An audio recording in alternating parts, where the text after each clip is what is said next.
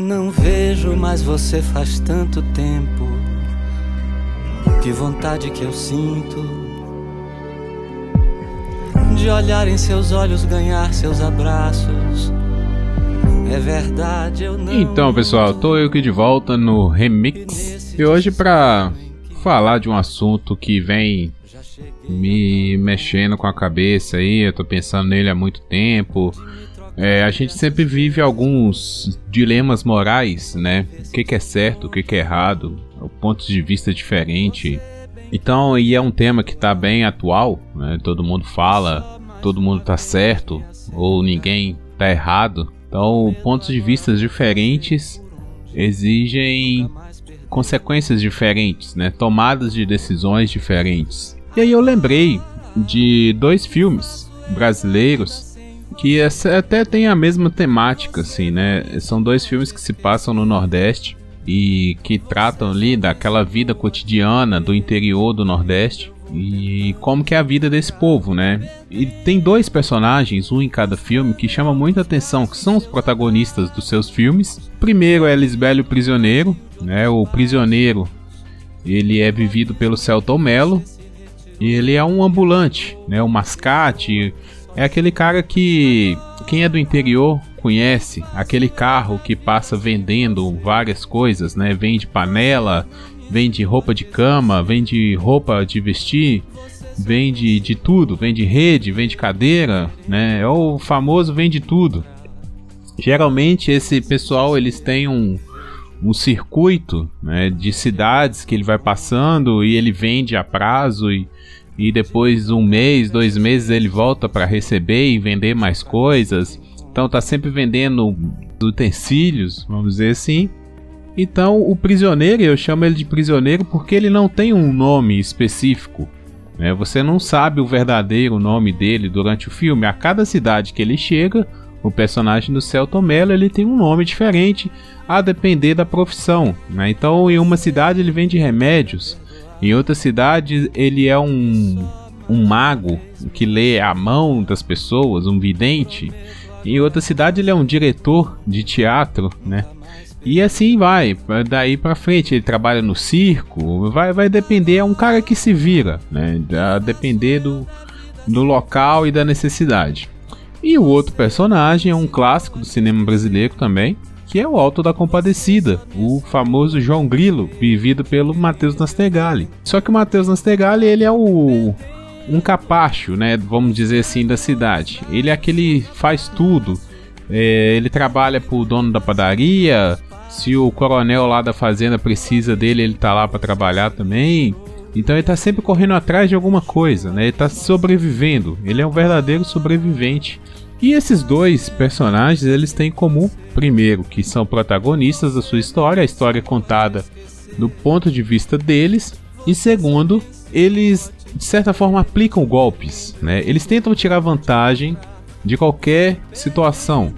Então, se acontece ali, se eles veem uma oportunidade de ganhar um dinheiro, de se dar bem, de tomar a frente de alguma coisa, se destacar, eles vão fazer isso, né? Porque a vida deles depende disso. Só que se a gente for analisar direitinho, esses dois personagens eles seriam é, vilões das suas histórias, porque pela nossa moral, né, pela nossa ética, é, pelos nossos costumes, não é certo você trapacear os outros. Não é certo você ser desonesto, né? Por mais difícil que seja a sua situação, não é certo você tomar vantagem, dar um golpe em alguém. Né? A, nossa moral ela diz que nós devemos ser honestos, que nós devemos ser justos, né? cumprir as leis, manter ali né, dentro da, da ordem, por mais injusta que a vida seja conosco.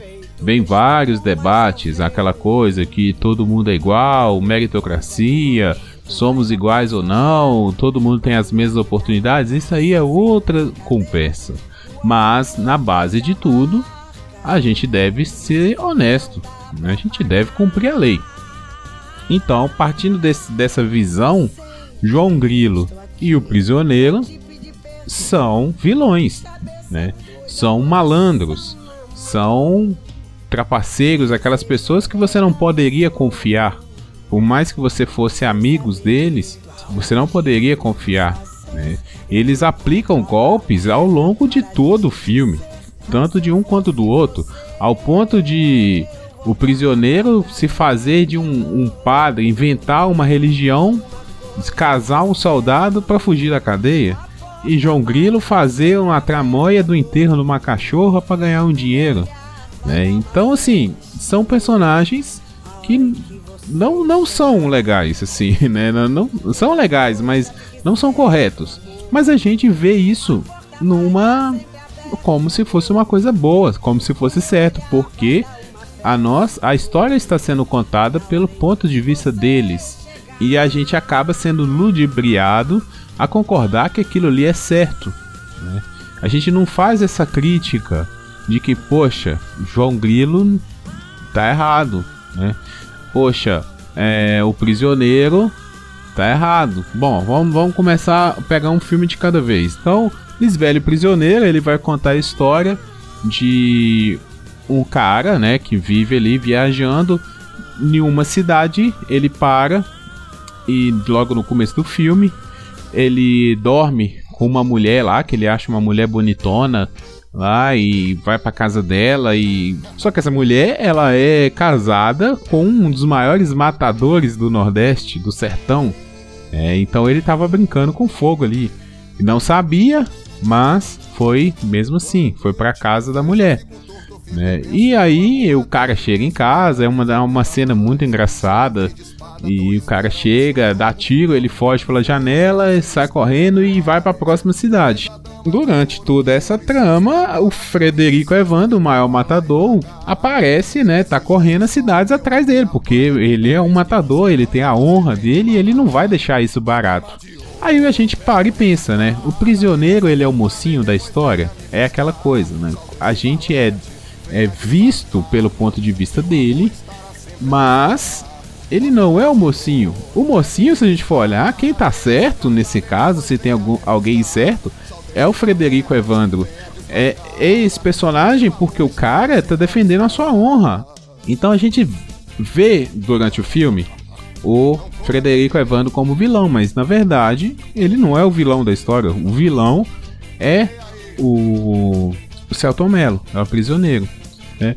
Puxando a, aí faz o link agora com o filme do Alto da Compadecida. A gente né, já conhece, se você não viu esse filme, indico que veja, que é um excelente filme.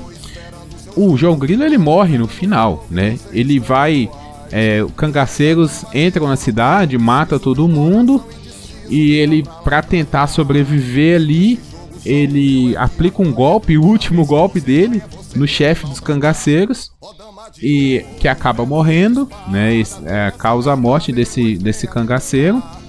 Na fuga, ele é atingido por uma bala e morre também e vai para o mesmo lugar que todo mundo vai, né? Vai ali para o purgatório, onde estão as almas penando, né? Pagando a sua, a sua dívida, o seu tempo que ainda não pode ir para o céu.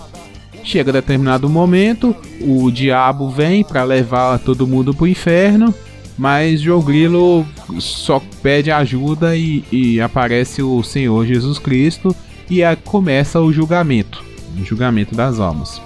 Nessa cena tem uma parte muito interessante, é uma cena muito bonita. Eu vou até colocar agora para vocês ouvirem essa cena, né? Para quem não conhece ou para quem conhece para relembrar. Agora nós, João Grilo. Pelo menos esse eu faço questão de levar. Você que é tão sabido, o que é que você tem a dizer em sua defesa? Nada não, senhor. Como nada? Chegou a hora da verdade. É por isso que eu estou lascado. Comigo era na mentira. Ainda bem que reconhece. Você mentia para sobreviver, João. Mas eu também gostava. Eu acabei pegando o gosto de enganar aquele povo. Não, porque eles lhe exploravam. A esperteza é a coragem do pobre. A esperteza era a única arma de que você dispunha contra os maus patrões.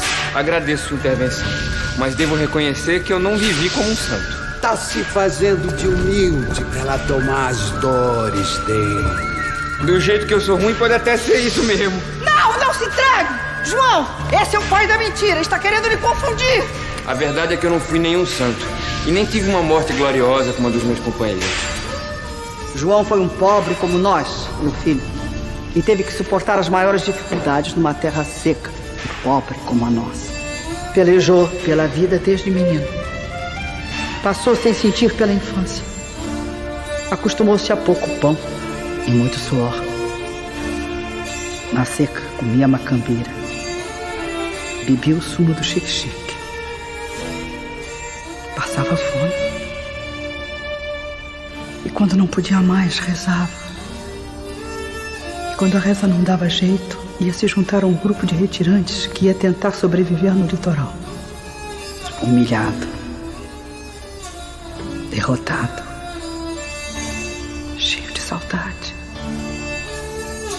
E logo que tinha notícia da chuva, pegava o caminho de volta.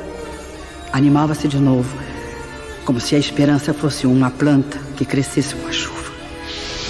E quando revia sua terra, dava graças a Deus por ser um sertanejo pobre, mas corajoso e cheio de fé. Peço-lhe muito simplesmente que não o condene. O caso é duro. Compreendo as circunstâncias em que João viveu, mas isso também tem limite. Eu acho que eu não posso salvá-lo. Dele, meu filho, então, outra oportunidade. Como? Deixa João voltar. Você se dá por satisfeito? Ah, demais! Pra mim é até melhor, porque daqui pra lá eu tomo cuidado pra hora de morrer e não passo nem pelo purgatório, que é pra não dar gosto ao cão. Então, João, fica satisfeito. Eu fico. Quem deve estar danado é o filho de chocadeira.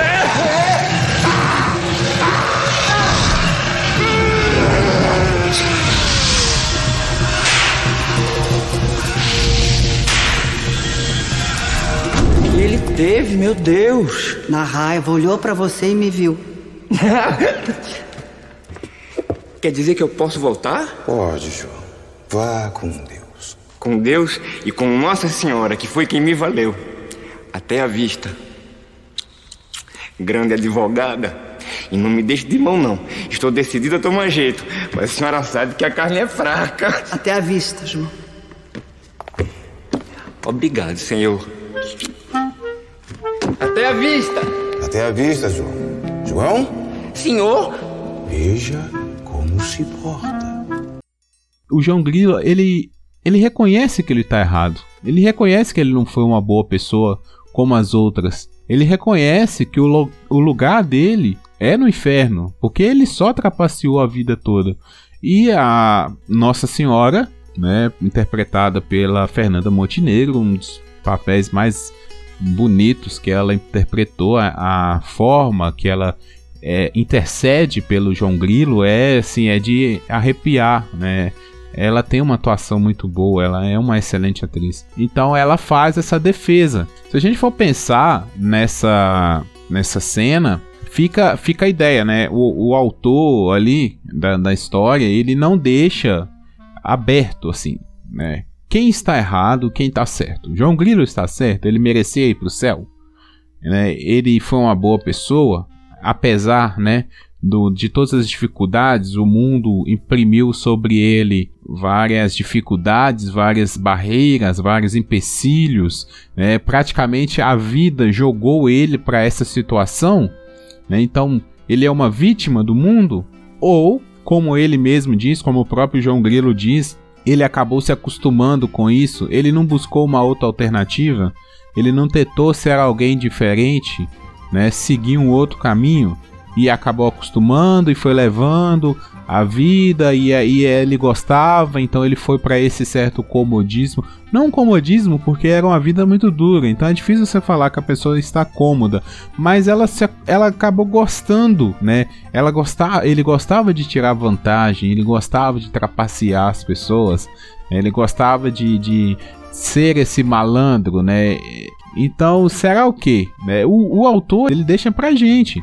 Tanto que o João Grilo não vai nem pro céu, nem pro inferno, né? Ele tem uma segunda chance. O que que fica pra gente? Às vezes, é, esses dilemas, eles são muito complicados e a gente esvazia muito essa discussão. Outra oportunidade, né? A gente estava conversando e eu até falei lá no papo de calçada, ah, nem todo bandido é igual, né? Nem todo bandido, nem todo mundo que tá numa cadeia é igual, né? Cada um tem sua história, realmente, cada um tem sua história. Mas se o cara tá na cadeia é porque ele cometeu algum crime e ele tem que pagar pelo crime dele. Eu acho assim que o que a gente não pode fazer é julgar os outros. Esse filme do Alto da Compadecida, ele é muito bonito, muito interessante, porque ele realmente deixa o julgamento para quem deve julgar, né? Até mesmo um juiz, é, uma promotoria, quando vai julgar um caso, todo mundo sabe disso. O julgamento ele demora. Ele não é assim, olha, chegou aqui, fulano roubou e então tem que ir preso. Não, não é assim. Primeiro o cara é perguntado: oh, o que, que você fez? Você roubou mesmo? Você confessa seu, o, o crime? Aí o cara confessou, beleza, vai dar uma pena e ele vai pra cadeia. Se o cara não confessou, se o cara não falou que roubou, que matou, que seja lá o que ele fez, vai vir advogado, vai vir um júri, vai vir uma acusação, né, uma defesa e vai rolar toda aquela história e vai ser recontada aquela história e para se saber trazer testemunhas e então assim não é fácil julgar nada né? Até mesmo a justiça terrena, ela é demorada, ela para cometer o mínimo de erro possível, né? Para você não julgar mal. Então por que que a gente, né? Por que que a gente deve ficar julgando? E, ainda, e outra coisa, por que que a gente deve olhar apenas um lado? Por que que a gente tem que sempre olhar o nosso ponto de vista? A gente tem muita dificuldade em enxergar o ponto de vista do outro, entender por que, que o outro, independente, né? Como é o caso do João Grilo, ele estava errado. Ele não, não tem justificativa para você fazer, cometer um crime, cometer uma uma decisão ruim, né? Tomar uma decisão ruim, não tem justificativa. Ah, é, pessoa teve dificuldade na vida e acabou entrando nisso. Ok, né? A gente entende por que, que ela estava errada, mas ela continua errada. Mas eu acredito assim que quanto mais a gente tiver tomar esse cuidado, né, de sempre olhar o lado do outro, sempre entender por que, que o outro é da forma que ele age, né, por que, que ele age assim, né, a gente vai entender e vai saber trabalhar com as pessoas, vai saber lidar com as pessoas, vai saber tirar o melhor das pessoas e dar o melhor da gente para aquelas pessoas. Por exemplo, uma pessoa pode ter um gênio super difícil, né? Uma pessoa é, que qualquer coisa que você fala com ela, ela vai te retrucar. Né? É difícil de, de, de dobrar a opinião da pessoa, né? De convencer a pessoa de algo. Mas ao mesmo tempo, essa pessoa pode ser muito solista, né? Quando a corda arrebenta, essa pessoa é a primeira a ir lá para segurar, para não deixar a coisa desandar, né? Então ninguém é, é preto no branco, é preto ou branco. Todo mundo tem seus, seus lados, né? Todo mundo tem o seu lado bom e o seu lado ruim. E, e essas histórias elas são isso, né?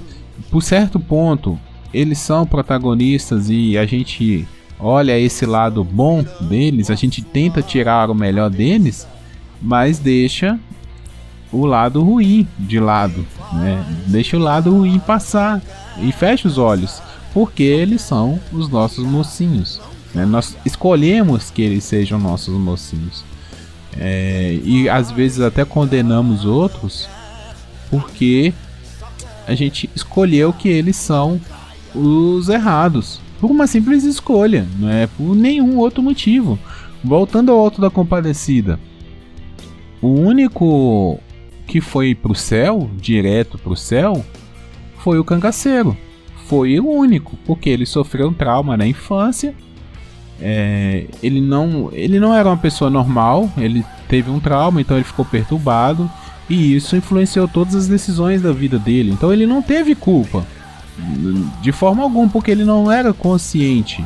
Né? Logo de infância, você vê, sei lá, que seus pais foram assassinados pela polícia. Então, como é que você vai ver a polícia com bons olhos? Não tem como. É, realmente, não tem como. Então, ele não tinha culpa de, de, de ser o que ele se tornou. Por outro lado, os, os outros não. Os outros tiveram essas escolhas, eles puderam é, escolher, ter uma certa sanidade nas suas escolhas. Então, é o recado que eu queria passar e trazer era, primeiramente, esses dois filmes. Então, assista O Alto da Compadecida e Lisbelo Prisioneiro, né? Tira suas conclusões, veja por esses novos olhos aí, por, por essa nova versão minha, sei lá, essa minha opinião, de que nem tudo é o que parece ser. Nem tudo é tão simples assim. As coisas têm camadas, as coisas. É, existem histórias por trás de, de tudo. Então a gente tem que tomar muito cuidado aí com o que a gente fala, com o que a gente pensa, tentar entender realmente por que, que as coisas são da forma que elas são e não simplesmente julgar os outros, né? Então, galera, Espero ter passado um recado aí. Se você gostou, comenta, compartilha, mostra sua ideia. Estamos nas redes sociais, arroba Papo Calçada, Twitter e Facebook. Esse é o remix de terças-feiras, está saindo aí os remix. Está meio devagar porque o pessoal tá de férias, tem alguém, alguns viajando. Então, por isso que está saindo quinzenal, mas logo logo voltará a ser semanal. Às quintas-feiras nós temos o Papo de Calçada toda semana. Esse aí tá, graças a Deus, firme e forte.